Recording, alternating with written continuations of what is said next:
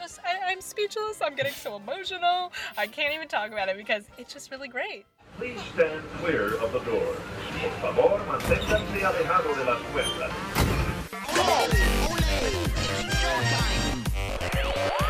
Frank the Venetian. They invented it. Venetian, the Venetian, Venetian. Papyrus. Welcome to Walt Disney's Carousel Podcast. Oh, ah, you're in for a real treat. Friends, and welcome to episode four of the Carousel of podcast. Today, Cody and I are going to be talking about our tips and tricks to conquer four Disney parks in one day at Walt Disney World. and my tips and tricks for surviving four parks in one day at Walt Disney World. Yes, because that is very important. We can give you all the tips all day long, all that we want, but Cody, you're really here to help us out with how to actually see it through to the end. So Yes. I think that's your expertise. But first, Andi, what do you think about starting off with some Disney news? Oh, yeah, let's do the news. Let's do the news. Okay, so first up, Andi.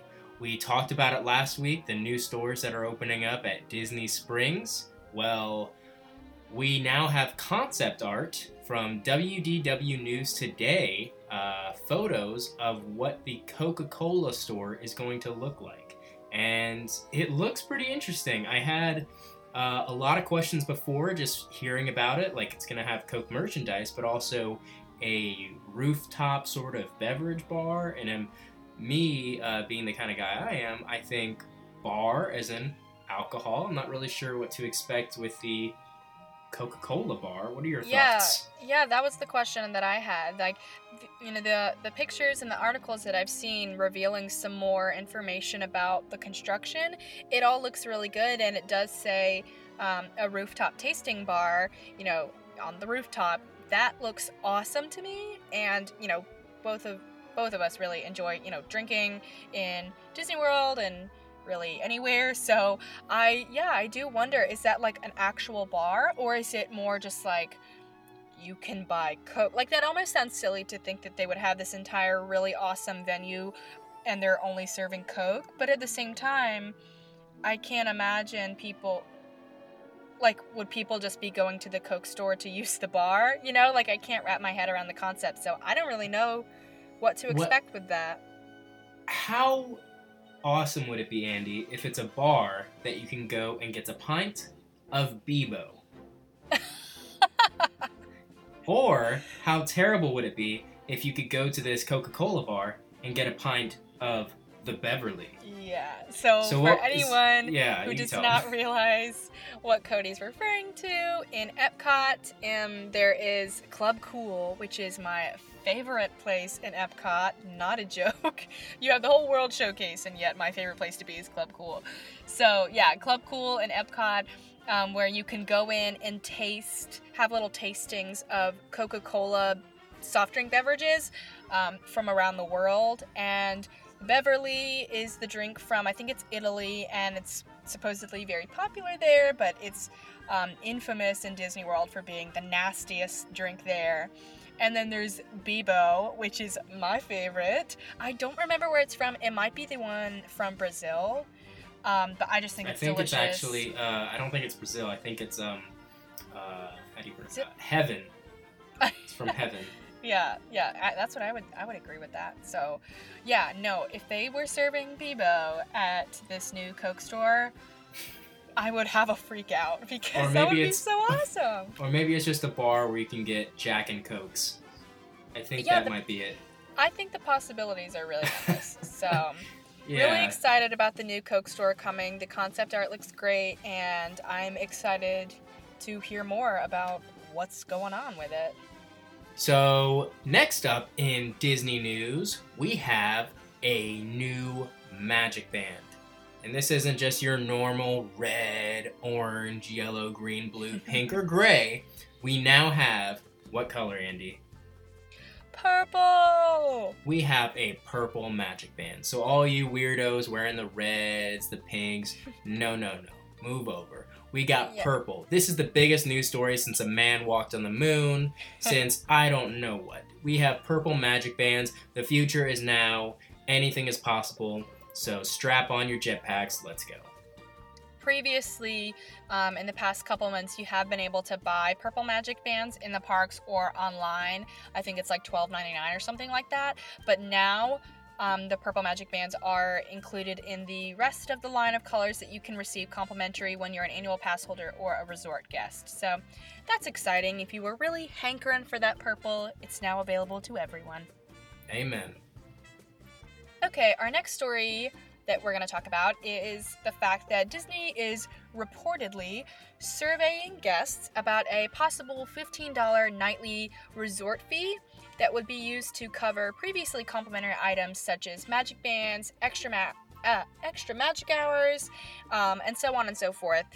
Um, and I think what's interesting about that is that, you know, it, it's termed as being complimentary items and services, but really all of the complimentary things that you um, enjoy, whether you're visiting Disney for a day or going there on a vacation, it's not complimentary.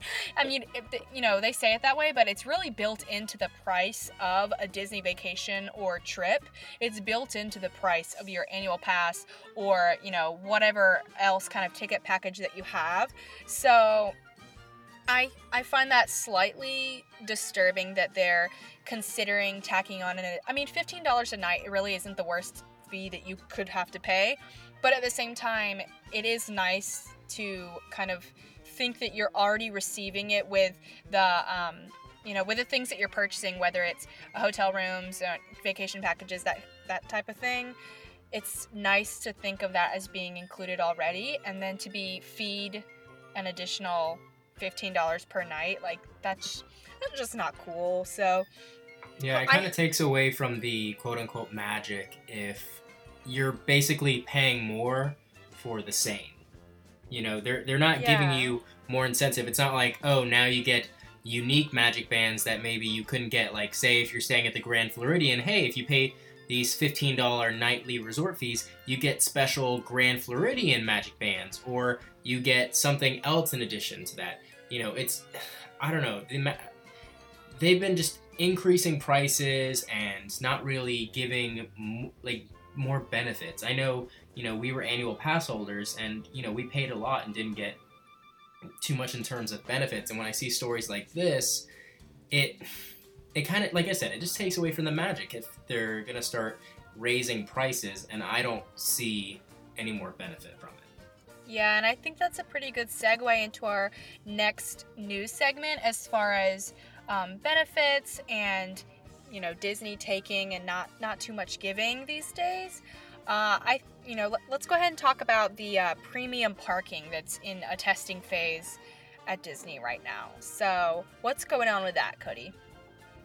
So, yes, Walt Disney World is now apparently testing an upcharge premium parking at their theme parks. So, this is going to be a charge of $15 in addition to the regular $20 charge that people pay for parking. However, if you're an annual pass holder, you only have to pay the additional $15 since you're already being offered free parking with your pass. Um, and what this $15 guarantees you is a premium parking spot that's basically right at the front of the park. So you don't have to deal with walking miles and miles to get to the theme parks or having to get on one of the trams to get there. And I personally do not like this one bit. Eh, I don't think it's that big of a deal. Really? You disagree with me? Yeah, I think that I do disagree with you on this one. Well, you know what that means, Andi. Disney debates. So I understand how it might benefit people that don't want to walk or take a tram. You know, lazy people. But hear me out. They are now commandeering the Aladdin lot at Magic Kingdom for premium parkers. Before taking over the lot, I had a chance of possibly parking in the quote unquote premium lot for free. But now I have zero chance since I'm not paying more money if I already have an annual status. I would prefer a first come, first serve system where my good deeds of waking up early are freely rewarded than one where I pay for my benefits. Okay, I see what you're saying, but here's my spiel. So it I just don't think it's that big of a deal. It's basically, you know, like valet parking anywhere else. It's an unnecessary but still optional upcharge that really only benefits people who were probably going to spend that somewhere else anyway. Um, and so I think for a lot of, you know, the typical, the average, the normal person who's visiting, they're not going to take advantage of this and it's really not going to affect them.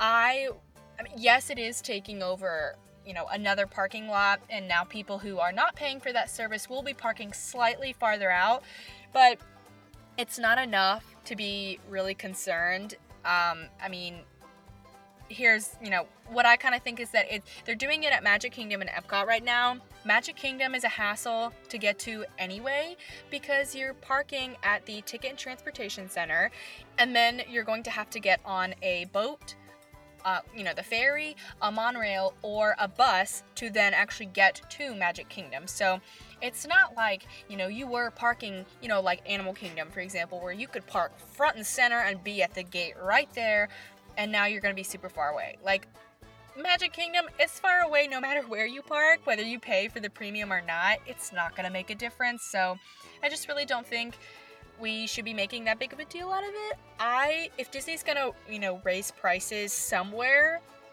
I would rather them raise prices in ways that affects, um, you know, in ways that don't affect the masses of regular people, like you know, pass or ticket increases. So, I mean, it's just one lot, and So, Annie, I see what you're saying, but it all brings me back to our previous news story. Disney is now not giving us anything. In fact, they're taking something away. So I, like I said, I could have parked in the Aladdin lot before if I had woken up earlier. But now they're taking that away, but they're saying, "Hey, you can have it, but it's going to cost you." So Yeah. Di- the Disney money-making machine is at it again, trying to take something and make me pay for it. Yeah, I definitely think that nickel and diming people is a very annoying thing to do. Um, but, you know, something that we do have to keep in mind that a lot of people don't like to think about is Disney, the Disney Corporation, the Disney, you know, brand, it is a business. At the end of the day, all businesses everywhere are always doing what they can to get ahead and to make more money. And so I think people choose to forget that because and you know kind of choose to overlook that line of thinking because Disney's so much more personal to people. You know, it's not like I don't know, any other big name company out there. Like, this is a very personal connection that people have with this business. And so they take it personally um, when, you know, prices are raised or, you know, something else comes about. So I definitely see what you're saying. Like, I get upset myself when I see that there's like, oh, just an- one another way to make money out of people. Like, they're sucking all the souls out of us consumers. But I mean, we can't forget we are consumers, and this is a business. You're paying for a service, and they're gonna do what they can if they're smart to get what they can out of it. So that just, you know, it just gives us more of a challenge on how to be a smarter, um, more savvy vacationer and how to save more money. So I have an excellent idea. Let's change the subject. Okay, so let's jump right into our main topic of the day mastering the art of four parks in one day. And my subtopic of the day how to survive mastering the art of the four park day. Yeah, this is a topic that I was kind of excited to do. I really thought it was important to do because I know um, as annual pass holders for me and you, we were, I, I think, at a point, you know, probably about halfway through the year, we had taken multiple visits and we had been having a great time, but we were looking for new and different ways to um, just just find different things to do in the parks because we could go all day long every day of the year and it would be great but it's really nice when you kind of have like little you know like a bucket list or challenges you want to complete just to kind of round out the experience and the four parks one day challenge uh, was something that i definitely wanted to do.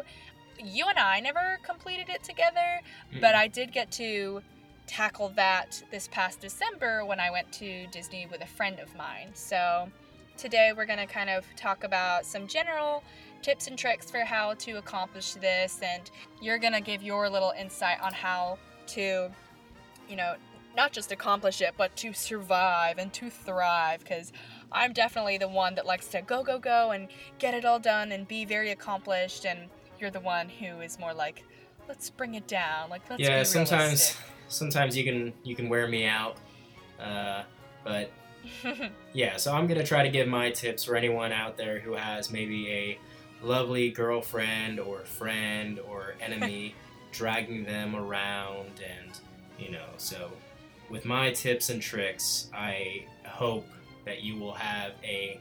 Uh, I hope that you will not get burnt out as often as I did. Right. So, um, I guess we'll just go ahead and, and start off.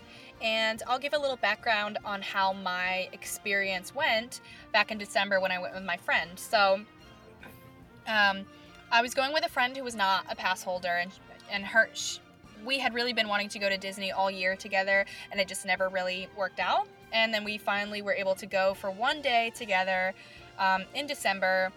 And she bought a park hopper she bought a one day pass and so we were like we're doing all four in one day. Like this is happening. So and we started off in animal kingdom got there right when it opened so that we could hit everest like i don't know a solid four or five times before the line actually got past you know a 10 minute wait so that's always nice i know you and i like to do that when Yeah, we go to especially kingdom and especially with Everest, they have the single rider line. So even if it's a five minute wait, it could be a one minute wait if you do the single rider. and it depends because sometimes I believe their single rider is not open.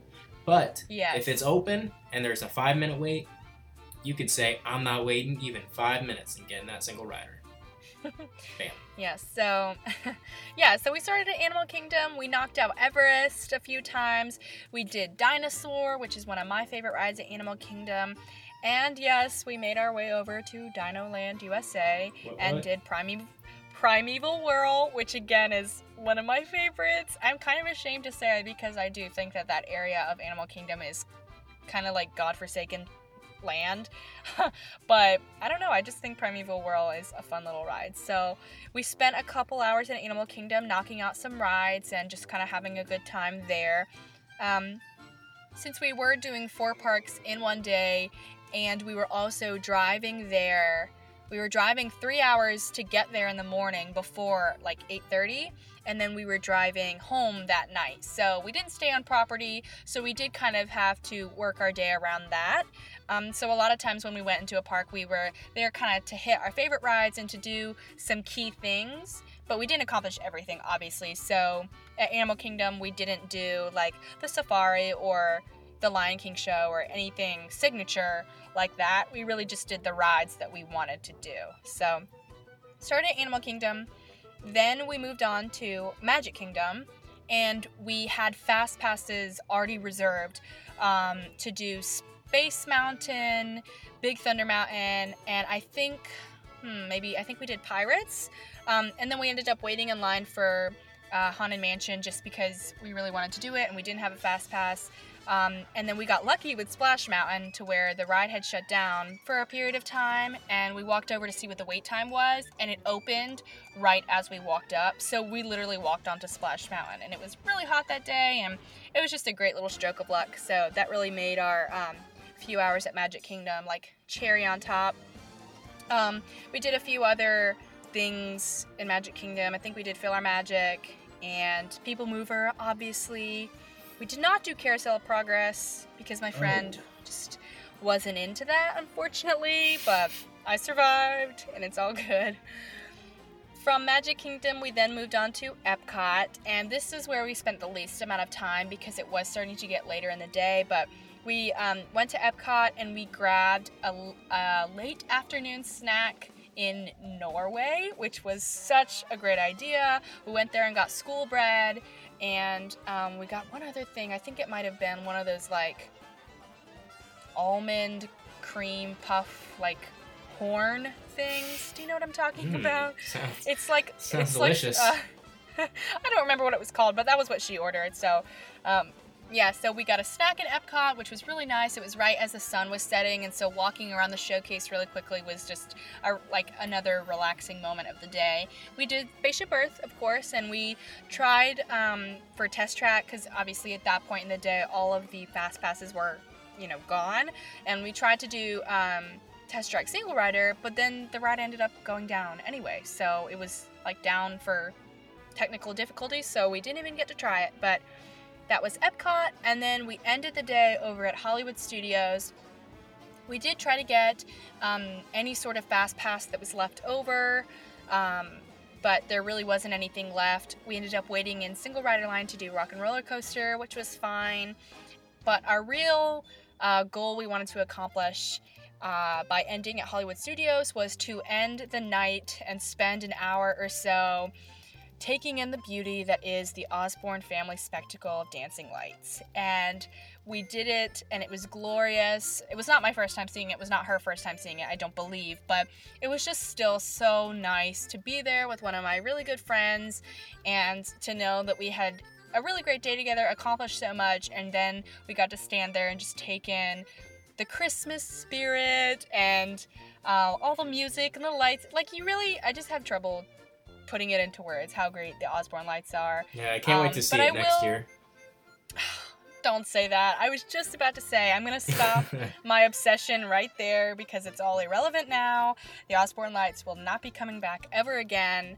Um, so that was just a really nice, really great day and a really nice way to end that experience. And so that was my experience. So, Um, uh, would you say that this experience maybe taught you some tips and or tricks for others to enjoy a four park in one day experience as well? Oh yes, I, I really think it it did. So yeah, that was my experience, and a lot of it is not going to be um, relevant or useful to other people because you know for, the the most glaring example is the Osborne lights aspect. Um, we intentionally did a certain order of tackling the parks so that we would end at Hollywood Studios to see the lights. And since, you know, it's not Christmas time right now and they're not even coming back, even if it was Christmas time, that's not going to apply or be helpful to a lot of people. What we're going to move on to next is some general tips for, um, you know, some things that are good to know before trying to tackle this challenge. Um, and then we'll- go into a pretty solid but general plan of attack for people who might be interested in doing this but don't really know where to start. So, um, yeah, let's just get started with our tips and tricks. So, do you have anything you want to start off with, Cody, or you want me to just go into mine? Sure, I can give you one of my tips for surviving For four parks in one day. Yeah. Okay. Tip number one: have your phone fully charged. You can't be going it. You can't be going into four parks in one day with your phone at 36%. You need that bad boy at 100%, maybe low battery mode if you have an iPhone, just to make sure that sucker will last you from dawn till dusk. Okay. Yeah, and ex- external batteries are your friend. You really don't want to waste any vacation time sitting next to an outlet. Exactly. Uh, but like I said, if you put that uh, thing on uh, low battery mode and pre- periodically pop it on airplane mode, um, you know, it's going to last you most likely throughout the day because you're going to be riding rides, you're going to be, you know, moving a lot. But so having your phone with you and charged will enable you to catch a breather from the parks every now and then. Especially when we're waiting in lines, you can get kind of like discouraged. You know, you're excited, you're moving fast, and then you have to slow down and be next to, you know, a lot of sweaty people and their fanny packs. but uh, having your phone can take you out of that. Something that really helped Andi and I out was uh, an app called Heads Up. So even though you're waiting in line, you can play this really awesome game of charades right there well, in line. yeah, now uh, there's like a Disney version of Heads Up. Exactly. So you can actually So- stay in the magic, but out you can get away from the actual monotony of standing in line. Or it yeah, doesn't even Heads Up is great. So that's my first tip. And Andi, if you would like to, you can go into some of your tips for accomplishing four parks in one day. Yeah, so I have a couple I could kind of shoot off right now. Pop Um, off. I think my, I think my first tip that I would offer is probably the most important one in my opinion. You're not going to say the most important one for last. Wow. All right. No, Let's do it. no, because it's so important that you need to know this going into the the you know following discussion. Okay. So it's very basic, but the tip is to Buy a ticket. and- no, to make and stick to a game plan. Uh-oh. And, you know, that's obviously kind of why we're talking about it in a podcast right now, is because you need a plan. So let's talk about that. Here's the thing that, you know, is important to understand not every second of a day in the parks can be planned for, but a general yet detailed plan of attack can and will aid you in having a more exceptional experience. So sometimes changing up the plan due to unforeseen circumstances like ride closures, like I talked about before when my friend and I went, um, we were at Epcot and we were planning on hopping on test track, doing, you know, knocking out single rider, being productive, but it was, you know, it was down. And so those types of things are unavoidable, but changing the plan due to these unforeseen circumstances is not the same thing as winging it. We 10 out of 10 do not recommend winging it. Um, you know, in that type of situation, rather than sitting down for 30 minutes and saying, this is on the plan, we got to do it next, this is how it's happening, that can actually harm you in, in being productive or by keeping that momentum. Um, so, yeah, I definitely, in order to accomplish the four parks one day, and not just accomplish it, but to have fun and to get a lot done and to have just a really great time with it, make a general yet detailed plan of attack, and that will really get you on the right path to, to making that happen. Um, and one of the things that come with making that plan is being aware of extra magic hours. So, um, if you're not aware, uh, I feel like most people are, extra magic hours are the extra hours that are tacked onto the beginning and end of certain days. Um, certain days where the parks are open earlier or longer. They change literally every day, so sometimes there will be extra magic hours on a certain park, and sometimes there will be none, and sometimes it's on certain parks, but not all of them at the same time. So you really have to um, make sure you you're aware of what days those are happening and what times they are. This is a perk that is offered to resort guests, to where if you're staying on property and let's say there's two extra magic hours at the end of a Magic Kingdom day. So, like, the park will be open until midnight to the public, but then the resort guests are open to stay there until 2 a.m. That's an example of extra magic hours. So, if you're not staying on property, you really should avoid parks with morning extra magic hours.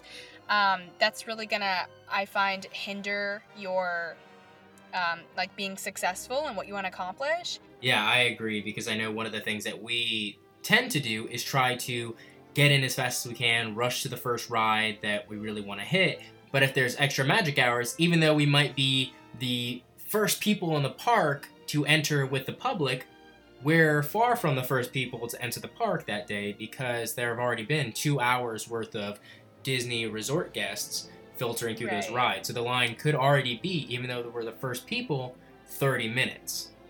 Exactly. So, um, I mean, to an extent, it's important to avoid evening magic hours as well. But I find those extra hours to be slightly less important, slightly less, you know, effective on your experience. So definitely just focus on the morning ones primarily. But if you're able to kind of work the system to where you if you're staying off property you don't encounter extra magic hours on either end of the day that's you know the goal.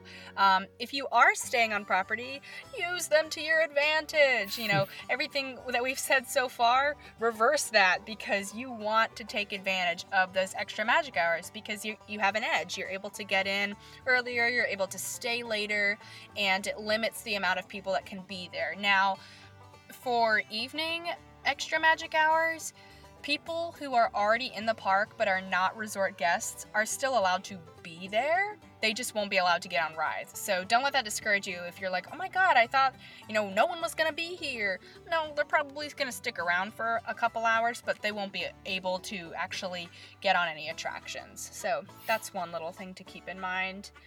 So moving right along, I have another general tip I can offer Cody, but do you have um, something you want to throw in? I don't want to talk too much over you. Yeah, sure thing. Tip number two for surviving four parks in one day get some space from the group. It's a lot about getting in touch with yourself because being at Disney with a group or even just your significant other. I know when I go with Andi, sometimes, even though I love her to death, you can have too much Andi on your hands. So. Oh my word. I don't think this is the first time you're hearing this, Andi. so, uh, so whenever you're in a Disney gift shop or something, I feel like the best thing you can do for yourself and your sanity is to go on your own for a little bit, explore the store just by yourself. Um, you know, give some space to yourself and the people you're with.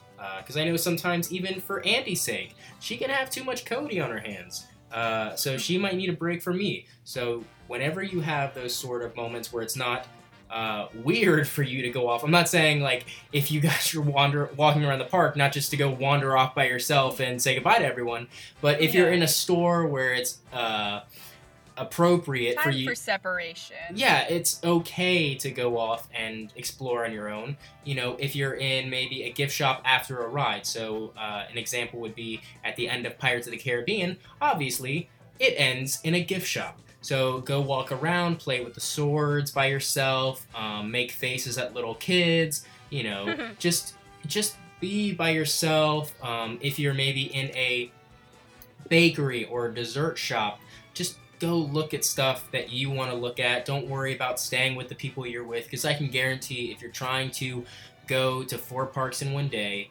you're going to be with them for quite some time and you're going to need all those precious moments that you can have by yourself. So, I would say that's my second tip and it's a big one. Okay. Thank you for that, Cody. You're welcome Um, and I love you. I love you too. Um, so the next kind of general tip that I'm gonna offer before we um, get into our game plan later on in the podcast is one that I think is a big one too. Do not attempt this in summer. I would highly not recommend trying to do this um, in the summertime.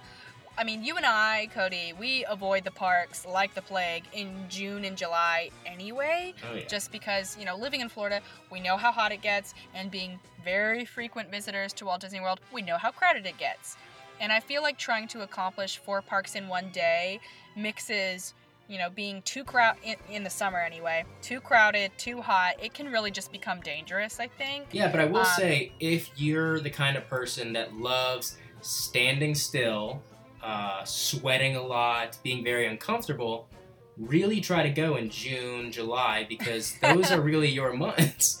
You know, if you go in the wintertime, maybe February or September, you know, you'll be around less people and that's probably not your scene. So really hit it up during June and July. Yeah, good tip, Cody. I really hope I hope everyone is seeing right through that sarcasm because we don't want any sort of heat stroke or uh, you know, meltdown on our hands. But yeah, so if you're visiting in June or July, I mean, honestly, I would say even August is it just gets so sweltering hot and crowded. Um, I I mean, that's kind of a bummer if you are wanting to do this and that's the time that you're going to go, but I I just don't think it's safe for your health or for your mental sanity. I would just recommend you, you know, bypass that and try again in a more pleasant time like December or January or March or something. Yeah. Um, and on the same note of talking about certain times of the year, um, special events will and or should affect your touring plan. So if you're wanting to attempt four parks in one day, like we said previously, definitely make a plan and try your hardest to stick to it. And when you're making that plan, depending on what time of the year you go, that plan might be affected and should be affected by the events that will be going on that time of the year. So, for example, when we went, like I said before, when I went with my friend in December, we wanted to end seeing the Osborne lights, so we we worked our way around that. Um, and if you're going in the fall, Food and Wine Fest, like you might want to allocate more time to spend in um, Epcot if you're wanting to include like aspects of the Food and Wine Fest in your your plan for the day.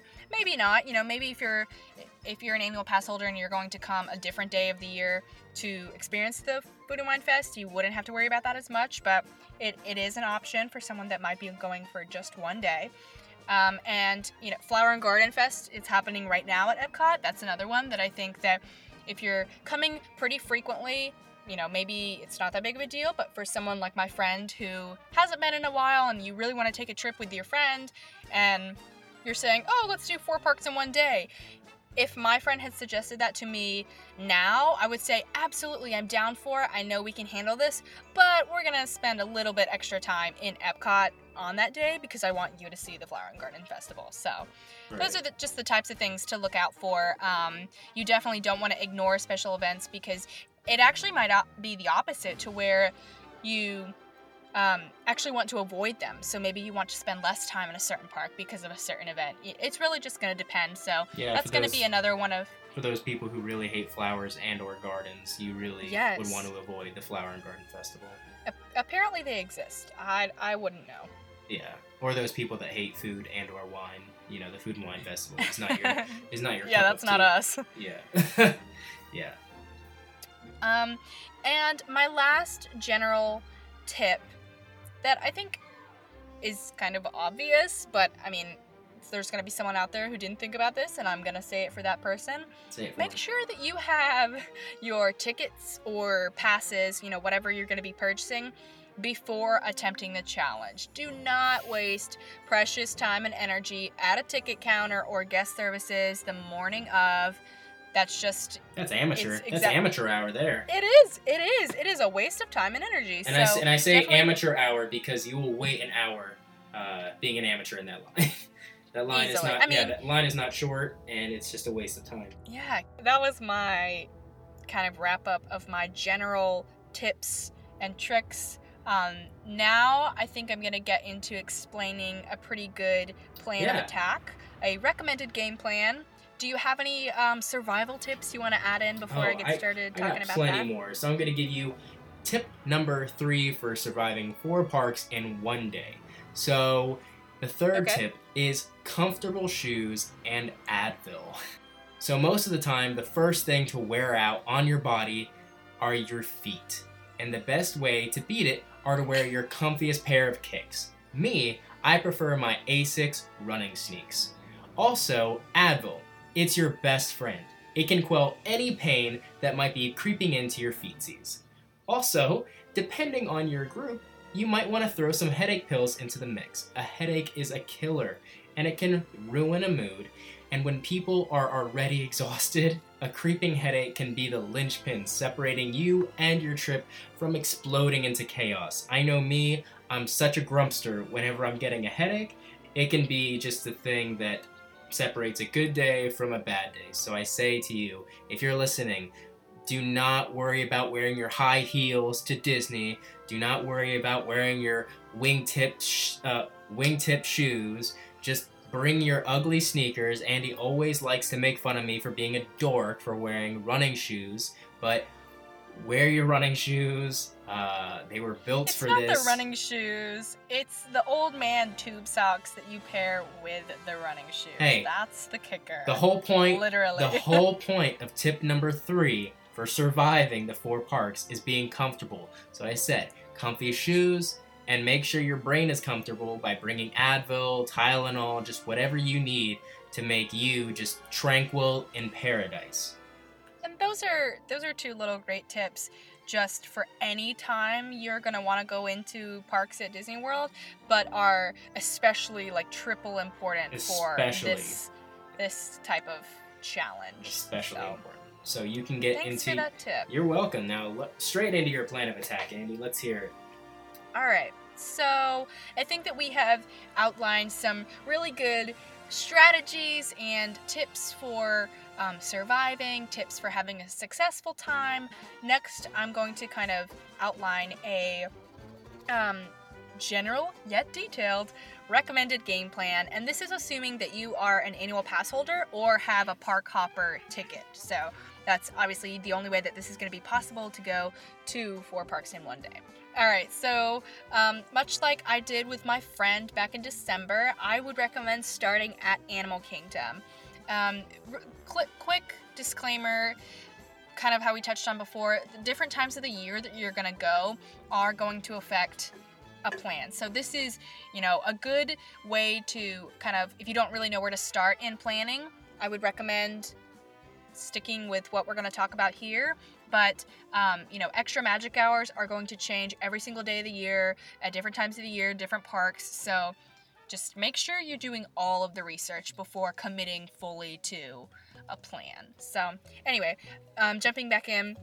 I recommend that you start at Animal Kingdom and you can knock out Everest easily four or five times before the line gets any higher than five minutes. Um, and that is assuming that you are getting there when the park opens. And that doesn't mean you're pulling into the parking lot right at 9 a.m. That means you have arrived at Animal Kingdom at 8:15, 8:20, maybe 8:30. You are parking. You have walked into the gates. Sometimes they will um, let you scan your magic bands and go into the park as far as the um, bridge onto Discovery Island, which is right at the base of the Tree of Life. That happened to us once or twice, I think. We were able to get that far in, and then we couldn't. We just couldn't move any further until the park had officially opened. And then there have been other times where they do keep you on the outside of the turnstiles, and you just form a very big crowd. Either way, you want to be at the front of the pack so that you can jump on Everest once or twice before the pack catches up to you. This is real, it happens. So, yeah, make sure you are allotting a solid 30 minutes before the park get opens and you, you are there. So, that's what we mean by starting at Animal Kingdom. So, start there, jump on Everest a few times. I think we're able to do it four times before Cody kind of wimps out and doesn't want to ride it anymore I because he'll don't. get sick. I don't think. but- I don't think I wimp out. I think my internal organs wimp out.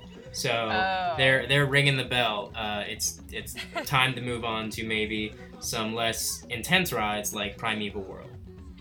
Yes, that is usually what we do. Uh, after riding Everest a couple times, we'll move on down the street over to Dino Land USA. Talked about that earlier. Kind of embarrassed to admit it, but I do really enjoy Primeval Whirl in Dino Land. So, um, usually when we do Animal Kingdom in the morning, it is for hitting our favorite rides. Now we have spent, you know, half a day or so in Animal Kingdom, and that is well, even longer than half a day, but those are the di- the the visits when we actually hit up Nemo, the Nemo show, and the Lion King show. We'll do the safaris. We'll do, um, you know, the other. It's tough to be a bug, you know, whatever. We'll do those other things at those times, but on this type of day, I think that people are probably most going to be concerned with hitting their favorite attractions and rides and moving on. So that's what we're assuming when we are um, kind of setting up this plan. So yeah, Primeval Whirl would be a good one to knock out. That wait's probably going to be less than 10 minutes if you're there within the first hour that the park opens. And then another one I like to hit up is Dinosaur, which is right around the corner from Primeval Whirl. I love that ride. Um, I think it's a really well done attraction that's just very fun and enjoyable. So we always hit that one up. Kilimanjaro Safari, kind of mentioned that before. I would maybe recommend doing it if it's like very, very important to you. If you get there early enough in the day, the wait's not going to be bad. Um, you know, I would recommend hopping on Kilimanjaro Safari if you are the type of person who is opposed to doing thrill rides like Everest. Maybe that would be a good one to start off with instead of doing Everest a few times. Your mileage is really going to vary in this type of situation, so you just got to know yourself. Um, but that's the game plan that I would suggest first is starting at Animal Kingdom, and then from there, we recommend that you bus over to Hollywood Studios. And so this is where your planning is going to come into play.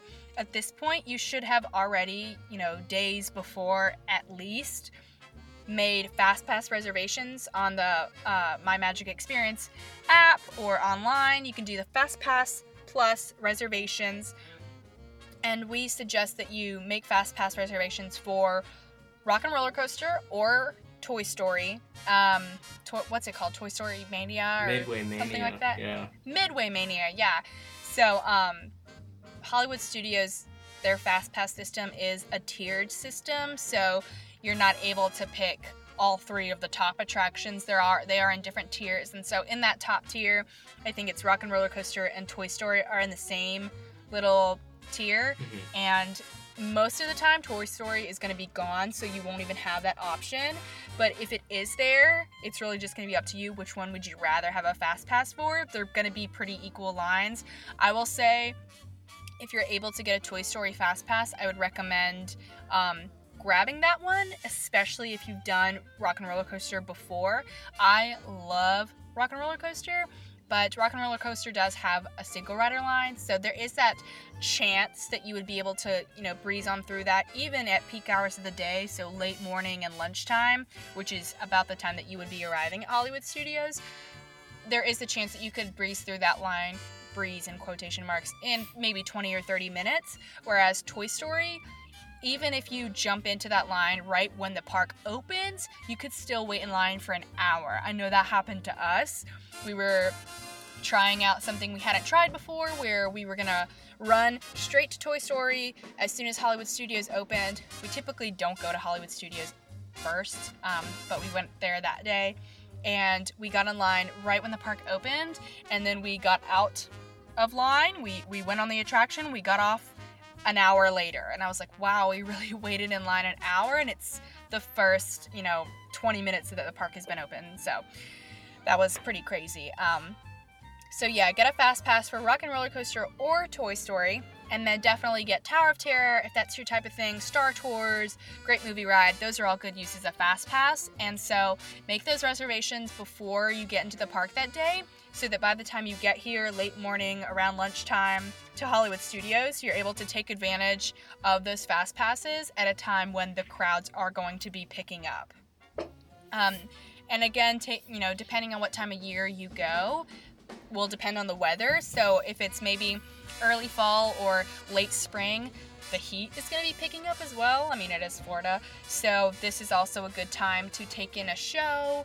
Um, we obviously, you know, one of the most obvious ones to do is Indiana Jones. That would be a good time to sit down and kind of knock that off your list. Yeah, but also think would- Frozen. Frozen. I was is- just about to say. Yeah, Frozen. I was quite surprised because you know we had been to the we had been to Disney Hollywood Studios when they had the Frozen sing along, and we had never gone. I mean, we'd liked the movie, we just never actually you know took the time to go into the theater and actually watch it because we just thought it was you know a sing along, not very you know interesting, more for the kids, but.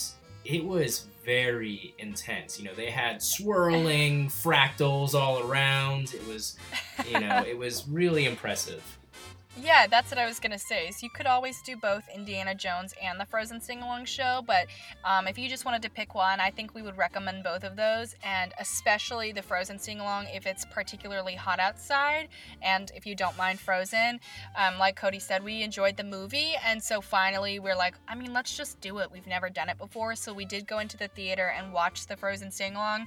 It is very cute. The narrators are very funny, and they did throw in some, you know, adult jokes that only the adults are gonna get. So that was nice.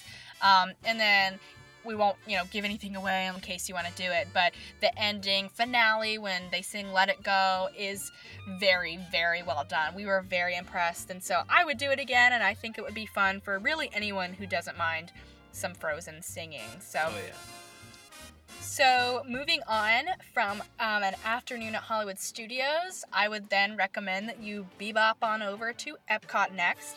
That's, uh, you know, a pretty obvious choice since Epcot and Hollywood Studios are neighbors. They're right next to each other. You have the option of taking a bus or a boat or walking to Epcot. I do not recommend walking. There are a lot of people out there who I don't really understand this, but they say that it's only like a quick 10 minute walk or 15 minute walk from Hollywood Studios over to Epcot and vice versa, rather than, you know, waiting around for the ferry, the little ferry boat that can go across and take you that way. I don't agree with that. I think, yes, the boat ride can take a while, it can take as long as 25, sometimes even 30 minutes, but I almost I don't think that someone would be able to walk in between those two parks in much less time than that, unless they're like speed walking. Um, it is a pretty long, you know, little pathway between the two parks. Not to mention, it's not scenic at all until you actually get to the boardwalk. So why would you waste your energy and, you know, kind of make your feet and your legs more tired by taking that walk when you can just as easily just sit on a boat? I mean, the ferry ride in between can be frustrating if you're like very impatient and wanting to move to your next destination. But at the same time, I always seem to kind of enjoy it because it's relaxing and the you know the wind is blowing so i would recommend grab a bus if you can but the boat is just as just as good to get on over to epcot Yeah, I would recommend out of the three, I would say the bus is probably the preferred choice in my opinion, just because uh, walking, like Andi said, can take forever, and the boat ride, while it you know it's moving faster than the average person walks, it still has to stop along the way. I think at least three times to hit those. Uh, Yeah. few resorts by the boardwalk. So if you hit the bus, all you have to do is get on the bus and you make one stop. And unless there's unless it's at like peak time when everyone's leaving or going, like rush hour, you can it's your fastest option. Yeah. So, um, once you get to Epcot, this is a good time to jump on Spaceship Earth. Um, it depends on what time you're getting there, but just in case, there's a there is a fast pass kiosk right up there in um, Future World. I don't remember which section exactly, but I would definitely head to that fast pass kiosk and see what is there that you can utilize.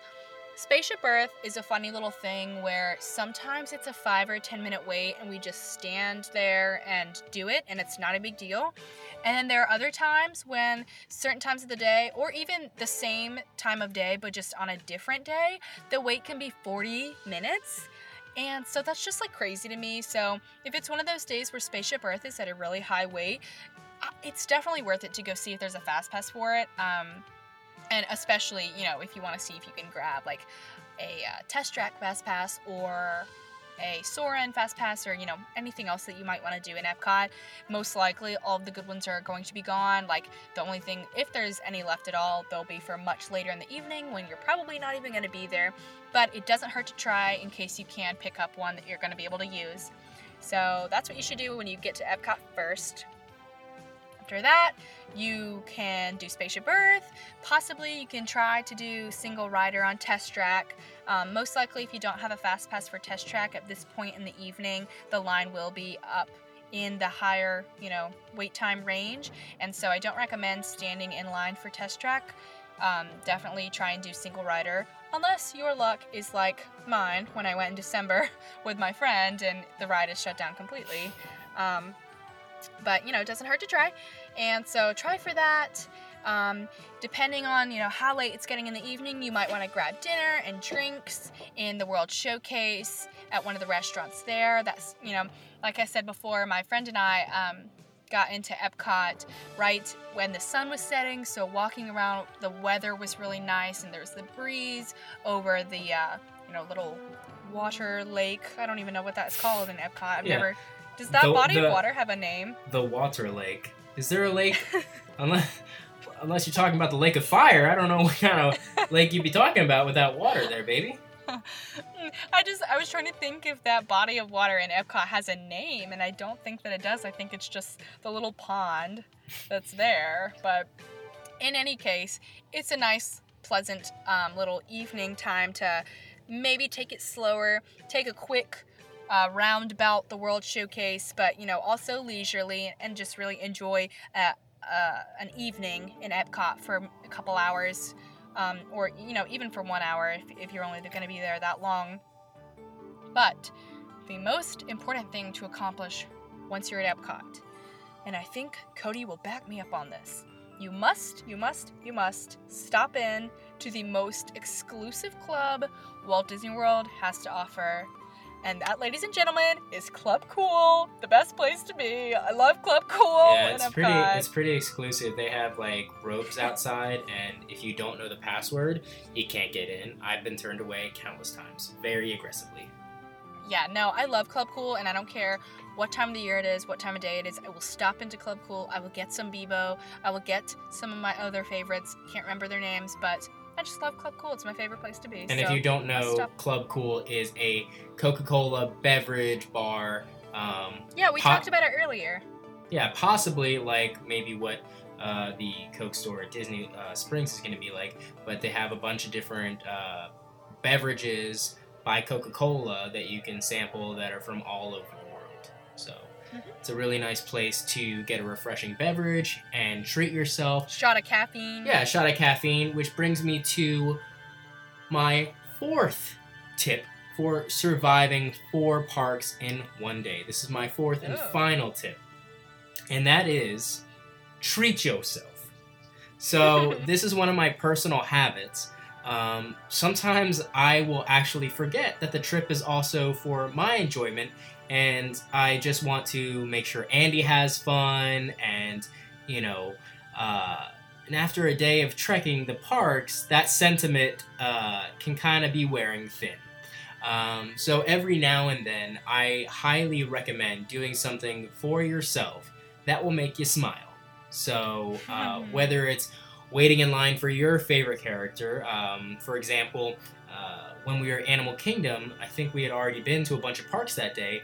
One of my favorite Yeah. characters that I had never gotten a picture with or experienced, and I love the movie, is Dug and Russell from uh, Up. Up. Yeah. So I lit up and I was so excited, and I made us stand in line to meet a character, something that I never thought I would do, but it just really, um, you know, if I had been tired or whatever, it just took all that away because I was in heaven. Um, something else that really does it for me is maybe grabbing a cold beer from the Germany um, pavilion at the World Showcase in Epcot. Um, you know, it's stuff that I tried not to spend a lot of money in the parks. I try to save as much as possible, but sometimes just spending a little money can make you know really make it a different experience if you're maybe starting to wear thin if you're just uh, you know falling down to your knees from exhaustion um, you know so you got to look out for number one you know if you start to get tired or start to get cranky it can really uh, just ruin the whole day so making sure that you do stuff throughout the day um, that just makes your day special I think that would be my last tip, and it's uh, it's crucial. If you don't do stuff to make yourself happy, what's the trip about anyway? You know. Yeah, good point. Um, and I actually think that's kind of a nice little segue into the last section of the day. You know, once you've completed what you want to complete at Epcot, at that point, it's a good idea to take the monorail on over to Magic Kingdom. And even just like, you know, thinking about this plan of attack when we were preparing for the episode, I just started kind of getting very excited. Like, we're not going to Disney World anytime soon, and we've been there so many times and yet thinking about spending the night you know the late evening and the nighttime in magic kingdom that's the thing that is you know i like to do for myself. That's what puts me in my happy place. So i'm glad you brought that up. Um, so yeah monorail to magic kingdom. And depending on how you know late it is i know for my friend and i late was really like seven to nine o'clock at night because we did have to drive three hours back home and we still had to get dinner and everything after we saw the Osborne lights. So that timeline was obviously very different than someone who might be staying on property or staying in Orlando. You're able to be there much later, and I highly recommend that you do. Um, so depending on how late it is, is going to depend what you can do first. But as long as you're ending the, you know, late evening, probably around seven or eight o'clock, I would say eight o'clock is a good time to go to Magic Kingdom. Then you can make sure that you definitely see um, Celebrate the Magic, which is the projection pre-show onto the castle before Wishes, the fireworks comes on. Um, usually Wishes will happen at like 9 p.m. or 10 p.m. Those are generally the times that they happen, and so Celebrate the Magic will happen 30 minutes before that. So those are just really great things to accomplish that you definitely want to knock out when you're there ending the night at Magic Kingdom. Um, hopefully, you're there long enough to close down the park. That was one of the, my favorite experiences that we had this past year. Um, just being in Magic Kingdom late enough to where the park has closed down. It's like an hour past closing where you're no longer able to get on any attractions because the park is closed. But you can kind of stick around and take very, very cool photos of the park when it's empty or very close to being empty. Um, and then I think it's either an hour or 30 minutes after the park closes, they do the Kiss Goodnight, which a lot of people don't know about. But if you're doing four parks in one day, you gotta end your night watching the Kiss because it's just so magical. Um, so, yeah, the Kiss is basically just this really cute little message that comes over the speakers on Main Street and in the hub area and it's Jiminy Cricket just saying cute little Jiminy Cricket things. I don't exactly remember what he says. And then they play a song, and the castle sparkles up, and it's just one of you know another little touch that isn't exactly advertised or you know you're not supposed to wait around to watch for it, but when you catch it, it's like, oh, that was just that was very cute, and I loved it. So. Those are three things you can definitely do when you end your night at Magic Kingdom is celebrate the magic, wishes, and watching the Kiss Goodnight. And of course, in addition to all of that, um, you can see if there's any fast passes available when you first get there. If you have time, you know, if you kind of get there later and you're rushing to get a good spot for wishes, I wouldn't worry about it. But if you get there with enough time to check out and see if there's any good fast passes available, you might want to use those because even when it's late at night and close to park closing, a lot of the major rides are still going to have very long wait times, like obviously Mine Train and Space Mountain, that type of thing. So if you're able to snag a random fast pass that is still there, definitely take advantage of that.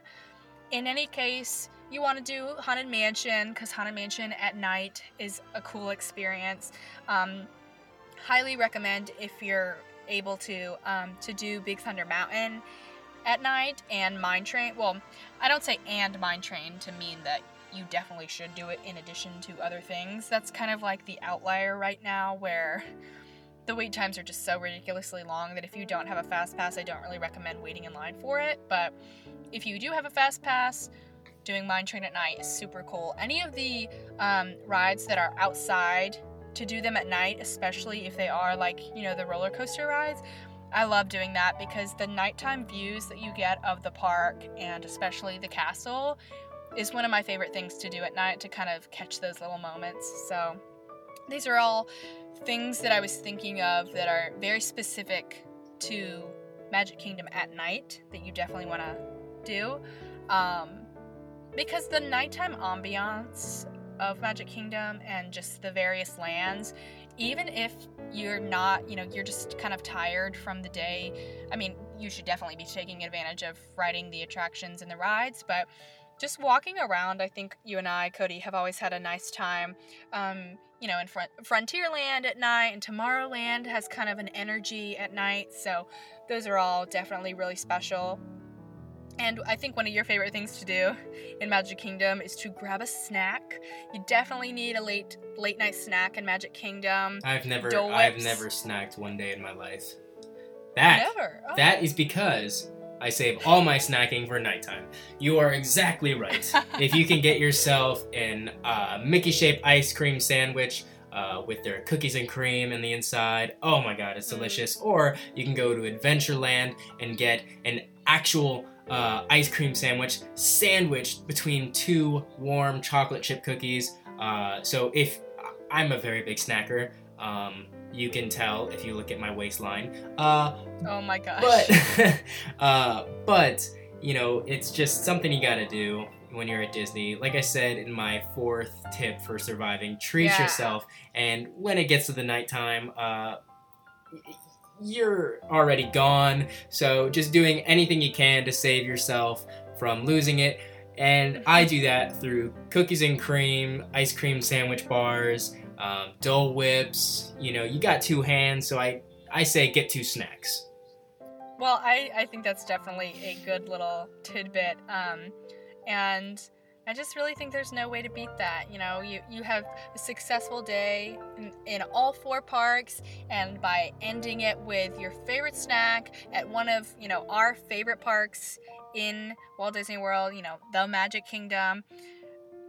Oh gosh, it's like the quintessential, you know, Disney experience. Like it just doesn't even if you are dead tired, which you will be depending on, you know, how long your day is. It could potentially be 12 or 15 hours long that moment when you're watching Wishes and you've got the snack or your significant other or, you know, your best friend, like I had in December watching the Osborne Lights, it's just, uh, it's just, I, I'm speechless. I'm getting so emotional. I can't even talk about it because it's just really great. And that's all I can say about that. That's really all I can say. Yeah. So. So, yeah, I think that's definitely a good way to kind of round out our discussion on our tips and tricks for tackling four parks in one day.